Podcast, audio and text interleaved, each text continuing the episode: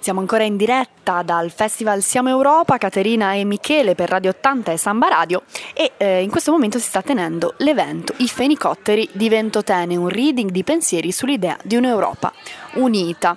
Eh, il manifesto venne scritto da Altiero Spinelli ed Ernesto Rossi nel 1941 e poi pubblicato nel 1944 da Eugenio Colorni.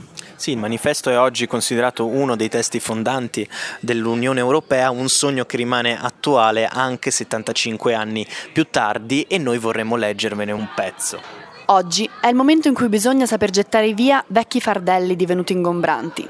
Tenersi pronti al nuovo che sopraggiunge, così diverso da tutto quello che si era immaginato. Scartare gli inetti fra i vecchi e suscitare nuove energie tra i giovani. Oggi si cercano e si incontrano, cominciando a tessere la trama del futuro coloro che hanno scorto i motivi dell'attuale crisi della civiltà europea e che perciò raccolgono l'eredità di tutti i movimenti di elevazione dell'umanità, naufragati per incomprensione del fine da raggiungere o dei mezzi come raggiungerlo. La via da percorrere non è facile né sicura, ma deve essere percorsa e lo sarà. E con le parole di Altiero Spinelli, Ernesto Rossi e Eugenio Colorni vi invitiamo ancora una volta a venire al Festival Siamo Europa.